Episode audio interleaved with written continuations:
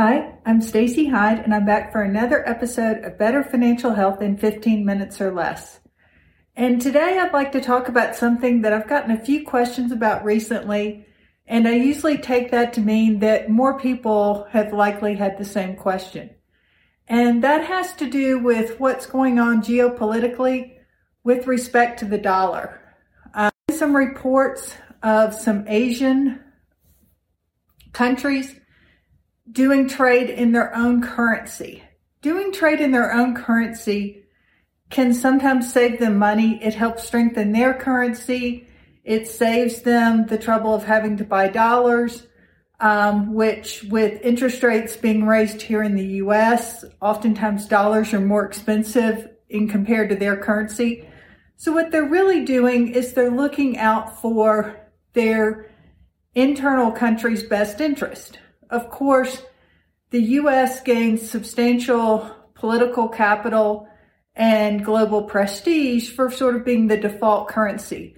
But there's nothing inherently wrong or concerning about other countries doing trades in their own countries. One thing um, someone sent me was talking about Kenya making some purchases using Kenyan shillings. There's nothing wrong with that. That's helpful for the country. I think what we need to pay more attention to is inflation and the fact that our dollars are not going as far as they did before. The good news there, if there is any bright spot about the banking crisis that I talked about before, is that it does allow for the Fed to ease up on the increasing rates because I will tell you from personal experience, um, the clients that I have that really navigated the down market last year, the uncertainty in the banking has really unsettled them much more so than just markets being down. And I do will reiterate I don't think you should probably have more than the FDIC limit in any bank. That's $250,000 per person or 500,000 for a joint account. You can also um, layer on additional beneficiaries and potentially get higher FDIC coverage. But check with your local banker on that because they they have tools from the FDIC, or you can go to the FDIC website and look at that yourself. But about the U.S. currency, um, I think uh, worries about this generate all over the internet and then they get emailed from person to person.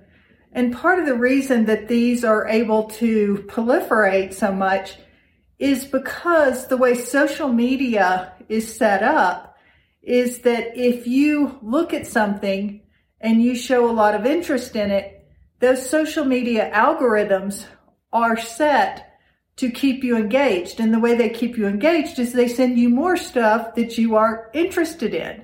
So you have to be careful how you Google or what you choose to read or engage with on Facebook, YouTube, TikTok, Instagram, because whatever you are looking at or I am convinced our phones spy on us because I talk about stuff and then I get Instagram ads on it. But you have to be careful what you're talking about because you will see more of that, um, not less of it. So what you may want to do is you may want to Google the opposite if you're trying to hear, why shouldn't I be worried?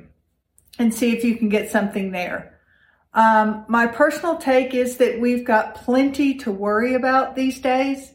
Um, and, but I don't think that this is one of the major ones, even really even hitting in the top 10.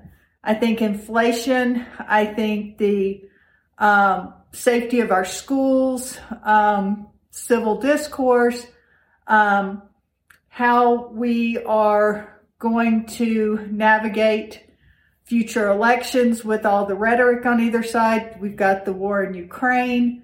Um, there, there's so much out there that I think is, if you want to worry, there's better things to worry about. I would say um, that we are not enhancing our lives by worrying, that That's not going to help us. It's not going to do anything. So what I would encourage you to do is to focus on what you can control. And that is spending time with friends and family. It is focusing on being the best person that you can be. I think focusing on what you can control is going to be much more productive and helpful than worrying about the dollar um, and whether it's going to continue to be the reserve currency. Certainly for the next, you know, many years, it is going to be because there's nothing that has been the store of value. If you think back to a year or two ago, all the worry was about whether Bitcoin or other cryptocurrencies were going to replace the dollar. And that certainly has not happened. And I think it's doubtful it will. So I would encourage you just to stay calm and to take this off of your list of things to worry about. Thanks for tuning in. This has been another episode of Better Financial Health in 15 minutes or less.